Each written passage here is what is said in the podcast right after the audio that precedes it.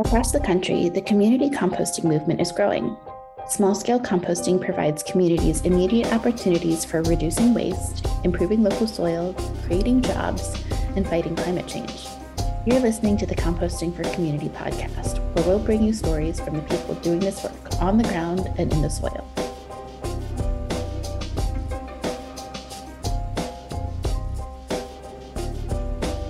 Welcome back to the Composting for Community podcast. I'm your host, Sophia Hossein from the Institute for Local Self Reliance's Composting for Community initiative. Today's co host is our fabulous intern, Alondra Sierra. In this episode, I'm joined by Nando Rodriguez, an environmental facilitator at the Brotherhood Sister Sol in Harlem, New York. The Brotherhood Sister Sol, BROSIS for short, is a youth development organization that provides long term support services to Black and Latinx youth with a focus on mentorship, education, and love. Among their many services is a comprehensive environmental program. Today, Nando shares with us the various ways he engages youth in the composting process. He also dives into the role that environmental practices play for Black and Latinx youth in helping preserve and honor their cultural roots. Let's dive in. Hey, everyone. Hello. Thank Hello. you for having me. Awesome. We're so glad you could join us today, Nando. Just to hop in, can you tell us a little bit more about your role at Brotherhood Sister Sol as the environmental coordinator? Yeah. So I'll start off with this position was not here before I got here. They hired me with the intentions that I create the environmental program at BROSIS because of my experience and my reputation working with young people in environments. So I came into the organization in 1995 as a member, and I graduated the program 1998. Went off to college, and in my summer times, I came back to lead a summer youth employment program with the organization, working in a community garden. So it was just a summer program, and in 2005. I joined the organization full time. And then in 2007, the young people that I was working with in the summer wanted to continue working with me during the year. And that's where the environmental program at BROSIS kind of began in 2007 because seven young people from the summer program out of 15 wanted to continue working in the garden and you know, learning and experiencing more programs with environmental practices and justice and career path. And that's where we began the environmental program. And since then, it was just a program. I was a facilitator. And as the program grew from seven to 15, then to 20, and to 30, and then it grew from just one pro, one chapter or one group to three and four groups and then that's when the environmental program became. And I became the environmental coordinator because now I had staff under me and I had a, a lot of different chapters within the program growing and the environmental coordinator. So now I maintain and lead and manage all of these programs. So one of them is called Gaia Explorers, which we work with the young kids, eight years old. The second one is called Gaia uh, Junior Gaia, which are middle school kids, sixth grade, seventh grade, and eighth grade, learning about the environment. Then we have our leadership crew, which is the high school kids, which is called Gaia Renaissance. They are the ones who work the most with me, but the biggest group, and also who engage in a lot of the environmental justice and practices in our community. And then we have a green volunteer, which is a tier where kids, different schools, different programs, agencies, volunteer groups that want to come in and do a one day job or a week job or something like that. So we call them green volunteers. And then we have our fifth group is the Gaia alumni crew, which are young people who graduate the program and go off to college. And then in their summer, they want to come back and still participate in our environmental program. So we give them opportunities to help lead our summer program or give them some opportunities to work in the field um, as a part-time job with some of the job portions that we have. It's super cool to be able to offer that kind of like green learning environment in the middle of a massive city. And I'm wondering What what kinds of stuff do you do with the youth at the garden? What kinds of projects do they work on with you? We have um, we have them engaging in first of all, it's kind of like propagating and pruning, planting plants, vegetables, herbs, harvesting fruits, peaches, pears, apples, harvesting basil, collard greens, and packaging them and giving them out to the community.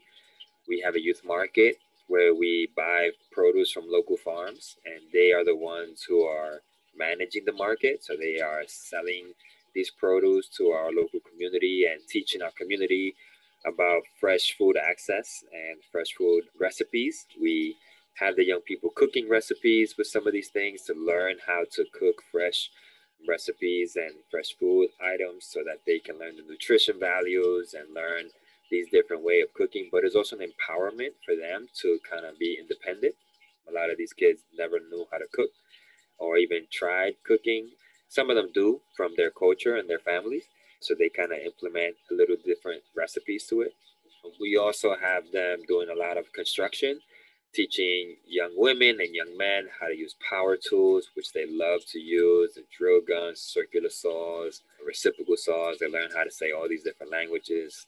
We also have them do a lot of construction work in the garden, using all the garden tools. And then the, one of our key pieces is also composting. We collect a lot of food waste from our local community and residents. And sometimes we collect it from our local juicy bars and these young people will come in and process it and put it into our compost bins. We use the hot box model, which is a model that I am privileged and happy to say that I am part of the inventor of this hot box. When I was a kid, as a teenager, I became an inventor of this hot box, and it was it was such an amazing feeling to have my name on a patent, which was like, wow, I'm a teenager and I'm an inventor or part inventor. But our kids are working with these hot boxes and processing compost. Then we give away some of the compost to local gardeners, local residents. And there's a lot of other projects that we also do here and there, but that's in a nutshell some of the things that they do. Nando, I want to hear more about the hot box composting bin that you were part of inventing. Could you explain what that is to those listening and what brought about its invention? Yeah, the hot box is a cubic yard design. So it's a three feet by three feet by three feet box with a six holes in front of it where we would put in PVC pipes that goes from the front all the way to the back. And in these PVC pipes, there are holes to allow oxygen to come into the compost system. So as we all in the compost world know that if you're composting, you have to turn your compost so that it can get oxygen. So it doesn't become anaerobic. We want it aerobic compost system so that it can have the ecosystem living in them and process all the food and turn it into what we call black gold. This hot box, the beauty of it is that we don't have to turn the compost bin when I was a teenager, I used to call this this is the lazy person compost system. So because all you have to do is mix the browns and the greens, the nitrogen and the carbon in the beginning, and when you pour it in, you leave it there. So if you fill up the hot box in a matter of a couple of days or a couple of weeks, you can leave it in the compost bin for about two and a half months without turning it because the PVC pipes work like oxygen straws, in other words, or oxygen tanks. So they pull in this cool air from the outside, and as heat rises, it continues to suck in through the PVC pipes into the compost bin. So we don't have to turn the bin or turn the compost at all. So after two months, two and a half months, you can sift the compost and everything has been decomposed for the most part. And this bin came about back when I was in high school. I joined this organization called Open Road of New York, and they were in the midst of composting with different systems. They were doing the three bin system, they were doing the tumbler, they had a small little windrow ideal system. And then we as teenagers, with me specifically, I'm always thinking about what's an easier solution to a problem. So they had this uh, idea of putting in these wooden containments that kind of bring in the oxygen. So the, the PVCs were actually made out of wood. And it was in six, it was like four. So then we came in and started like throwing out different ideas and we explored and we experimented with different type of material experimented with different type of designs until we found the right system to work with. And then i started doing experiments with this. So i had six bins in in the lower east side where one of them i had it with, with leaves you know leaves that we collected from the garden and from local parks with the food waste. And another bin i had wood chips and in another bin, I had horse manure with wood chips and food waste. And I tried all these different systems and followed it every day for three months, tested the temperature, tested the quality. I moved the dirt, the compost around to see what it looked like. And they all came out with pretty good readings and pretty good numbers. They all did decompose within two to three months, some faster and so than the others and they all reached high numbers. So this system in the composting world is considered a thermophilic system, which they reach high temperatures of 180 degrees for a couple of days. And then it stays at 160 for about maybe like a week. And then it goes down to 120 where you really want your compost bin to reach for about another week, a week and a half. So yeah, this hot box has been a a hot commodity. We have it now in different green thumb gardens. We have it in Earth Matters in Governor's Island here in New York City. We also have it in schools, some schools who are doing composting with their young people. We have it in those systems as well. So yeah, I think I answered that question, maybe.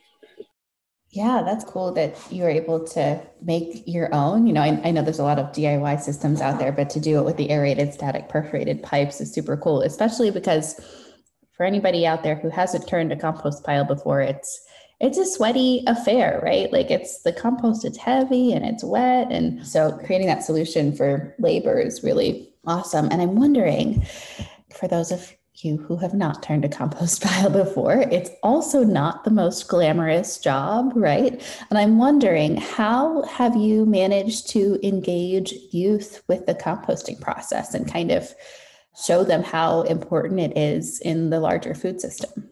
It's a great question. Dealing with young people is is a is a task in itself, especially teenagers.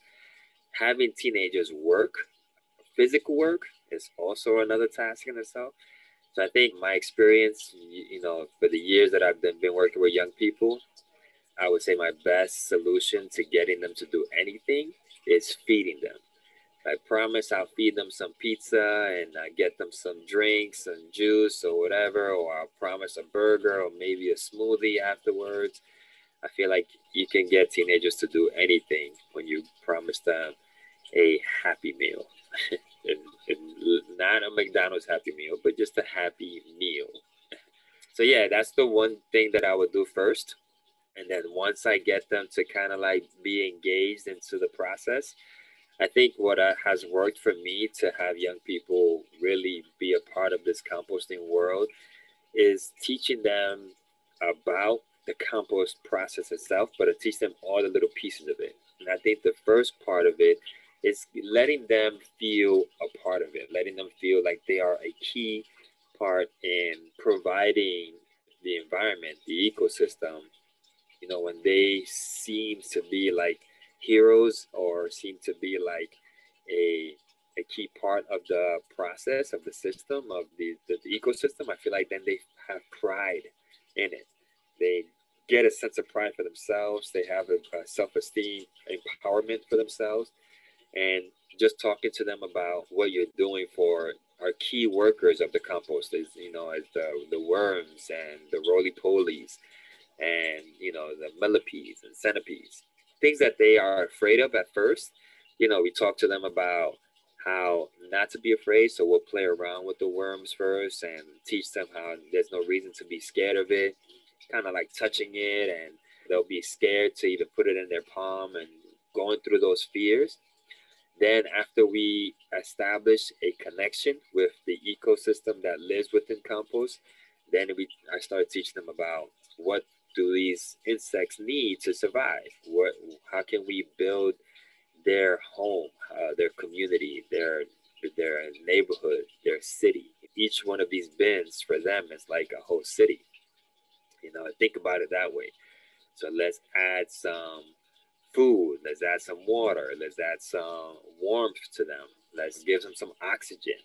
So then once they, you know, we start teaching them like we're building this kind of like community for them, it becomes kind of like a game, or becomes kind of like like a hero complex for them. Like let's let's create this for them, and then I get them to start working on it.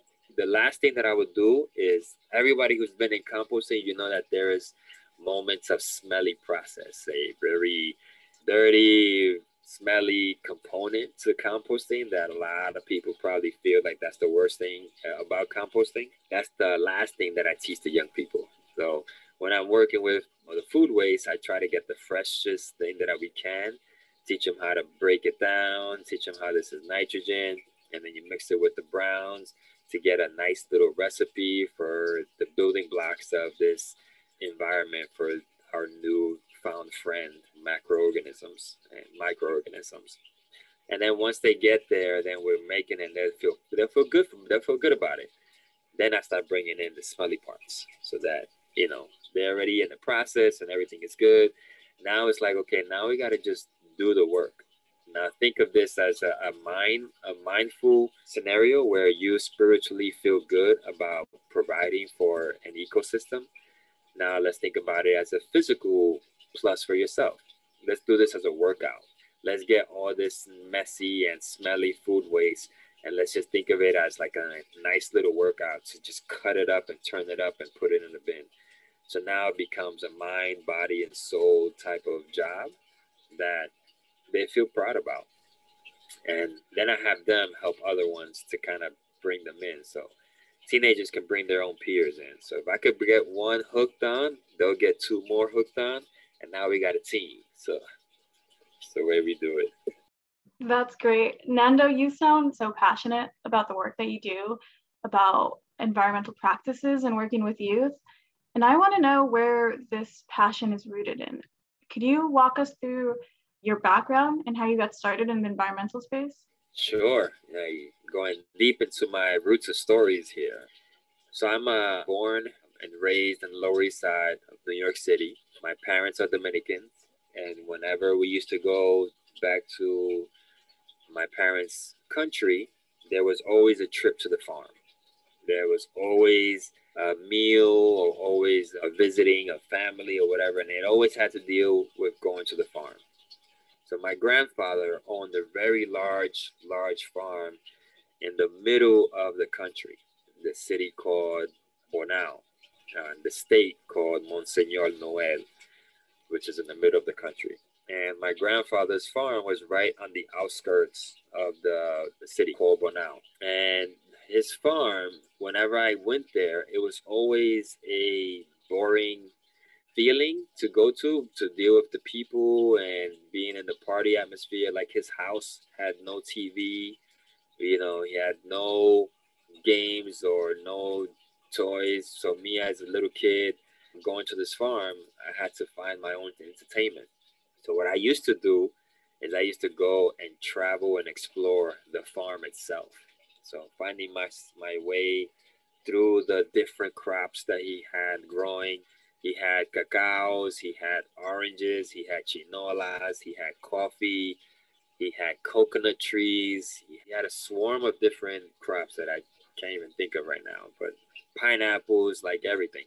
So for me, it was a curiosity, but it was also like walking through a maze, you know, going through the platano farms and the guineo farms and like finding my way around it and running into animals in some sort of way. They were, they were not, they weren't wild animals. They were like part of the farm but at the same time, they live freely throughout the farm. So I would run through the platano field and run into like a family of ducks, you know, where the mother was walking and the little ducks were walking behind her. And, and I was stopping and, and gaze at the beauty of these little ducklings just kind of swaddling through the plátano farms and seeing it all the time was like, I want one of those. They're so cute. You know, you just wanted to pet one. So I tried to pet one and I saw the mother come after me and there was a battle. You know, it was a fight. I'm not to win this because she's to peck me. So I would go walk around and I'll see a chicken with her uh, little chicks. Try to catch a chicken. They were so hard to catch. It was impossible go to my grandfather's pigsty and see the baby pigs and the big pigs and see how smelly it was. But at the same time, just curiosity is just kind of like trying to get close to them. And they would scare me because they would like oink so hard whenever somebody comes, they, they're looking for food. To me, I'm thinking like they want to bite me and stuff like that. So I'm like running away.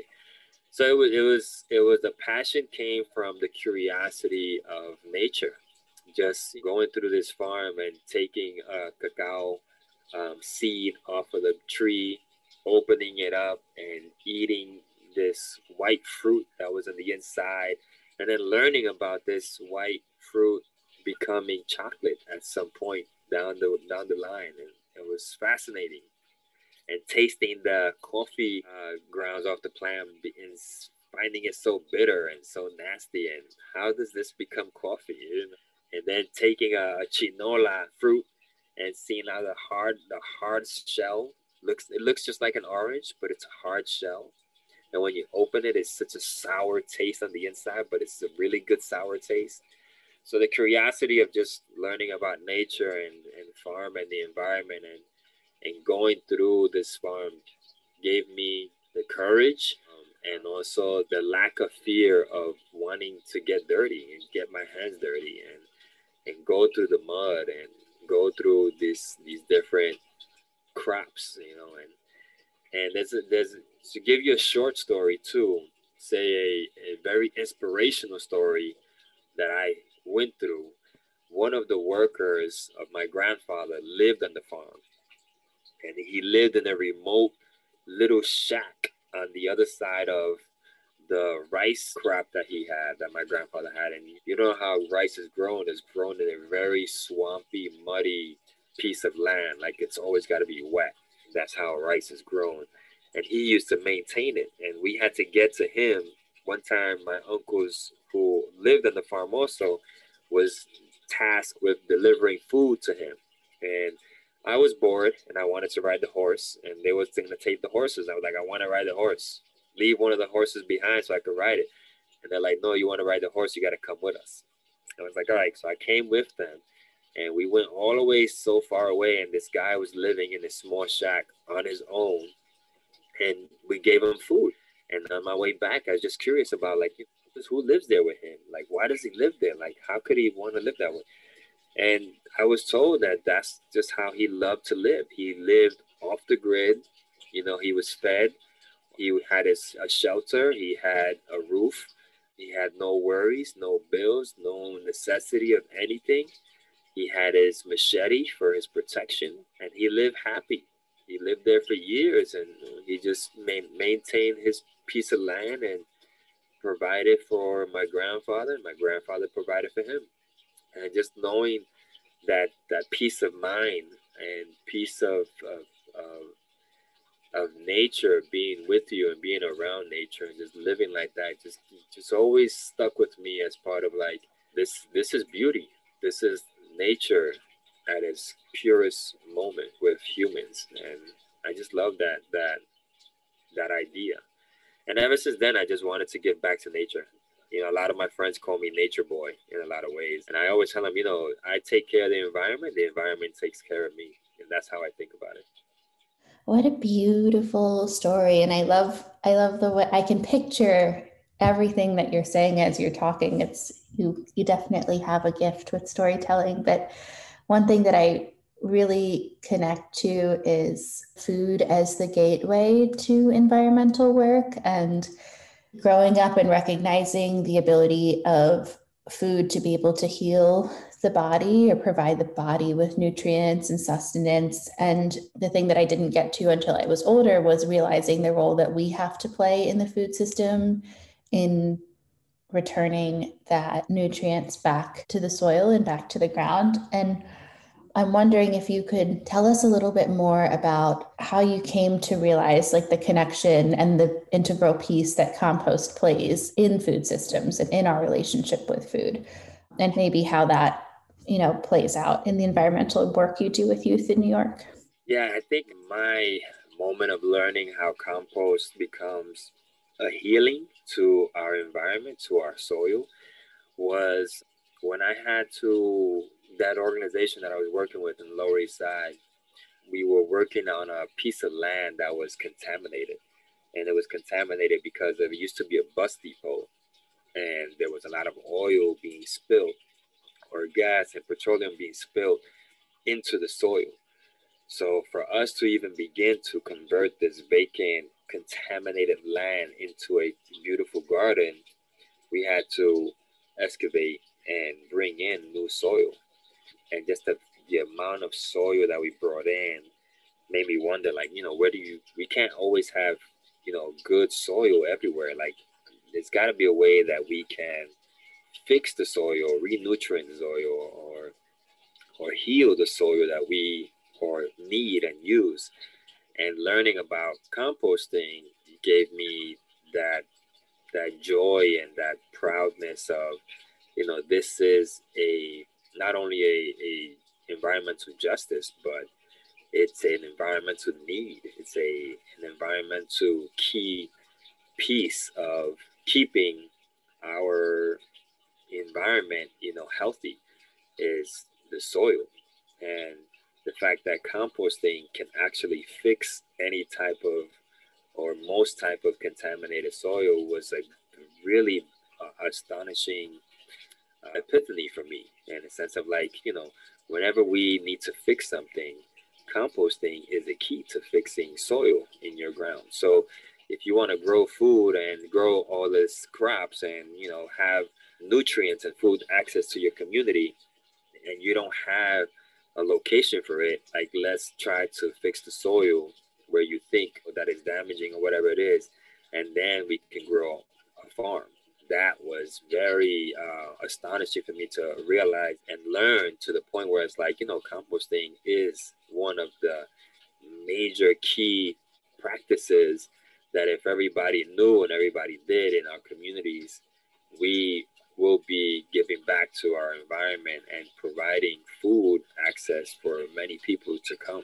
Like, you know, knowing that fresh soil, you know, specifically composting helps that for our farms and for our crops, for our gardens, is is, is a very key piece. And, and learning that was a reason for composting being a part of our program. No matter what we do, composting has to be a part of our program. Okay, Nando. So on the topic of youth programming, I was wondering why is it important to engage and educate specifically Black and Latinx youth on you know, environmental practices and gardening, composting, because I, it's my understanding that Brotherhood Sister Sol focuses on Black and Latinx communities. Is that right? Yes. I mean, our, our focus is for the Black and Latinx community because of the history of our Black and Latinx community is, is the history of culture being taken away and our roots being stripped away from you know the history that our ancestors have gone through. And because of uh, all of that history that our ancestors have gone through a lot of our roots and, and practices and culture of being in tune with nature has been taken away or forgotten by this you know following of generations that we are in, going through now. And a lot of our ancestors who have come here from different places around the, you know, our Black and African roots, you know, they try very hard to keep a lot of the culture alive. And, you know, there was a big movement on seeds, you know, and trying to survive and bring seeds from our communities and our countries with them, with the women, you know, braided into their hair so that they can bring that culture and those vegetables and those fruits and that culture with them because you know our food is part of our our lives is part of our culture. Food is a big piece of how you know culture survives within communities. So teaching young people to be back into environment and back into the gardening back into nature back into food back into providing back to our environment has always been a, a, part of our history a part of our culture and i feel for us we feel like that is a way to bring back or hopefully spiritually bring back righteousness to our young people, bring back the goal of giving and, and taking. So if you're going to take from nature, eat a plant, eat a tree or whatever, or eat a fruit from a tree, you know, there's, we have to give back. And for me, the, the environmental program is that is this way of teaching culture, trying to bring back historical practices and, and keeping historical culture alive within our young people, but also to bring pride uh, into the work and the efforts and the and the fight that our ancestors have done to bring to continue our culture alive, but also to bring that piece of nature, that piece of, of history, that piece of livelihood of human beings being a part of a living ecosystem. So Gaia we call all of in a lot of our programs we call we use the name Gaia as the name uh, Greek mythology that the Greeks are giving the planet because if you give something a name you give it a soul you give it a being you give it livelihood you give it existence and we want our we in our programs want our young people to not live on a planet, but live with a planet. Not take from a planet, but share with the planet. You know, so whatever we take, we give back. And that was that was embedded into our roots, in the African roots and the black roots and the Caribbean roots and the Tainos and the Arawaks and the Mayans. The fact that we share with our planet is part of our culture rather than just take and abuse. So the reason why we specifically want to teach environmental programming, environmental justice to our young people, Black and, and Latinx, is because we want them to go back and touch a little bit about where their cultures come from. I love that. It's so beautiful to think about like the tradition and ritual of food as a culture bearer and yeah have your have your mission partly be continue that like foundational connection to something that has brought so much identity and so much meaning to culture in the past i really connect to that and also i it's just fun for me to think about you doing this in new york city because i'm like this is it's such a urban environment right? And so i'm, I'm wondering in light of you know new studies new information new news new environmental catastrophes happening that are specifically related to climate change like has the way that you're engaging with youth or has your environmental programming shifted at all to meet like the growing environmental concerns or have you noticed any more specific or direct ties between compost and climate change that you could talk about I wouldn't say too much of a shift, more of like the way I like to think of my program, a little bit similar to many, but also different. It's like you go to a lake, right, and you throw a pebble in the lake, and that lake, um, that rock that you throw, that little pebble that you throw, is like a ripple effect, right? So that that ripple effect slowly gets to the edges of the lake. The bigger the rock, the bigger the ripple, right? I like to think of us as this small pebble in a large lake and throwing a pebble in our community. So in West Harlem, right? So we are the pebble being thrown in West Harlem. And as a small ripple effect, we try to create change or create awareness into our community that hopefully ripples out to other nearby communities and continues and continues and continues. So when we talk about climate change, we talk about guerrilla planting trees, nurturing our trees. The ripple effect is providing support to our local farms. So we try to engage on giving them support by selling their produce. You go into other community gardens and helping them with their composting system or helping them plant the tree or being a location where you can come and collect or pick up a tree from the million from the million tree initiative that was going on in the city. So being this kind of like pilot of new ideas, new environmentally sustainable practices when it comes to like recycling and reusing, when it comes to solar power and wind power or aquaculture. We don't mass use any of these ideas. We do small parts about all of it so that when people come to us, it's like a small ripple in their minds that they could think of sustainability within their community. So hopefully they go to their community and they implement some of the things that they've seen from us. So if we want to affect climate change in a certain way, I think it starts from home.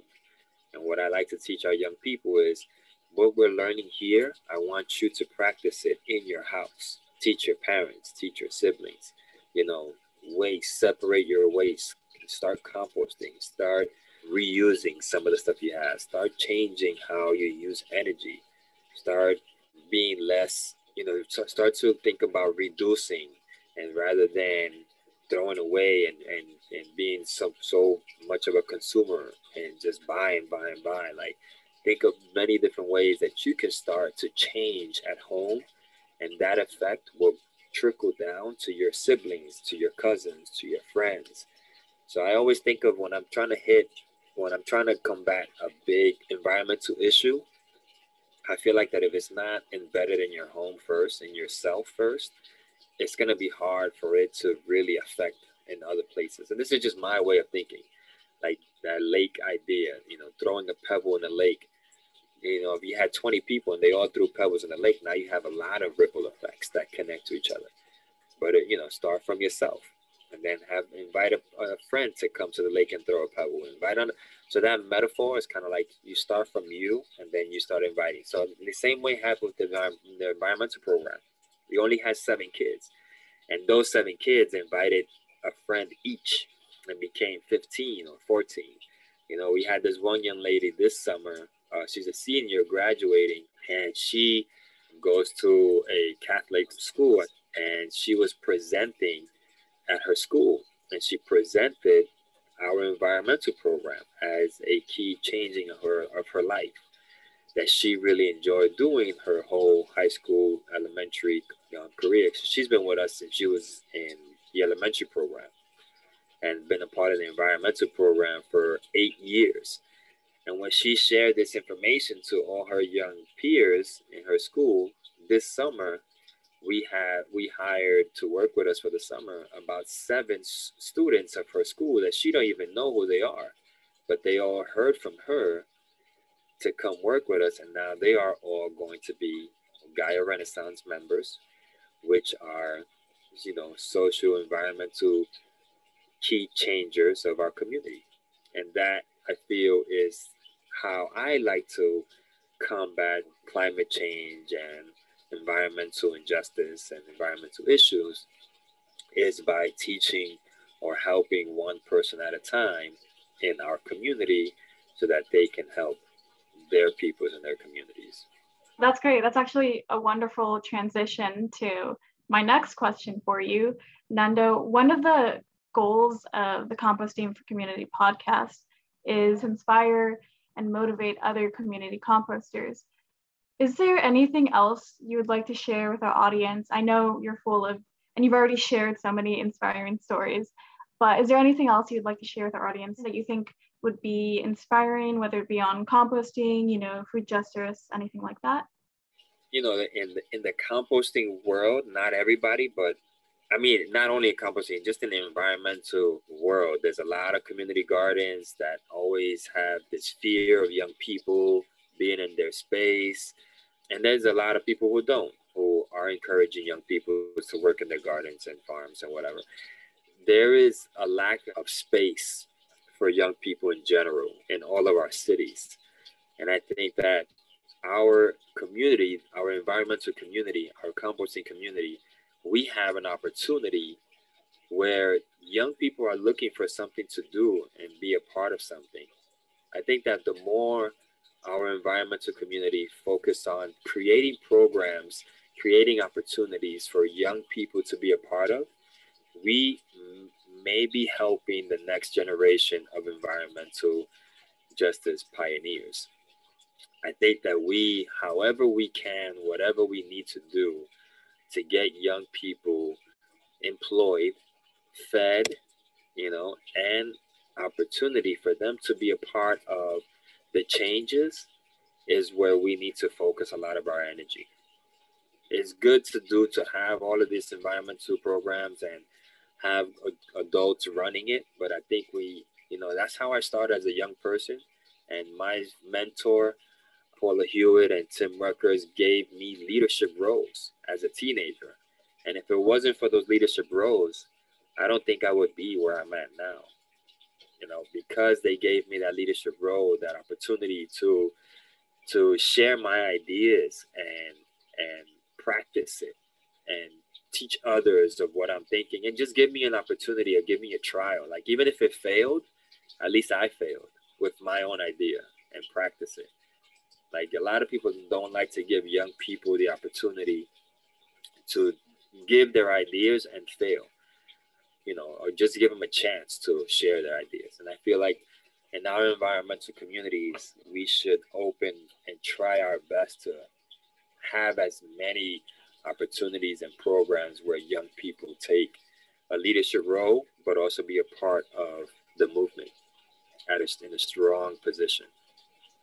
Wow, I I love that. I mean, it's it's so true, right? Like this world is not for us; it's for everybody to come and everything, and all the living creatures that will come after us, right? And so to to create and pass on that stewardship from a young age, I think is going to be, as you were saying, like absolutely instrumental in the success of our kids and like the health and well-being of our kids, but also of our planet and and realizing that there's no way to separate those things, right? I love the way that you talk about our existence here as part of the ecosystem of life and, and that there is that it's seamless, right? There's no there's no place where one ends and the other begins. So it's been so lovely talking to you and hearing your stories. And I want to thank you so much for the work that you're doing with youth and for the work that you're doing, inspiring these kids to get into it, to get passionate about it, to grow food, to share food with their community, to recycle nutrients in their environment, to become environmental stewards. I, I mean, I wish I could clone you and make a hundred more and put you everywhere all across the United States. Really, it's it's been such a privilege to talk with you. Thank you so much for joining us today. Thank you. Thank you for having me. And the cloning is what I'm trying to do with these young people I have around me. So hopefully they are a bunch of me's or more than me for the future. So thank you for having me and allowing me to share my knowledge in whatever capacity people can take it because you know we're not always teaching everybody because everybody knows a lot of things but sometimes an inspiration comes from the weirdest stories that you can hear. So i hope something inspires someone to do something else something more in, in their area. So thank you for having me. It was a pleasure. All right until next time folks. Take care. Bye bye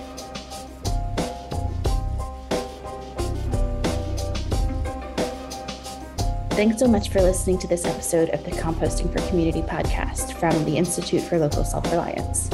We'll be back again next month with a new episode. Our theme music is I Don't Know from Grapes. Be sure to check out the rest of the ILSR podcast family, including Building Local Power, Local Energy Rules, and Community Broadband Bits at ilsr.org.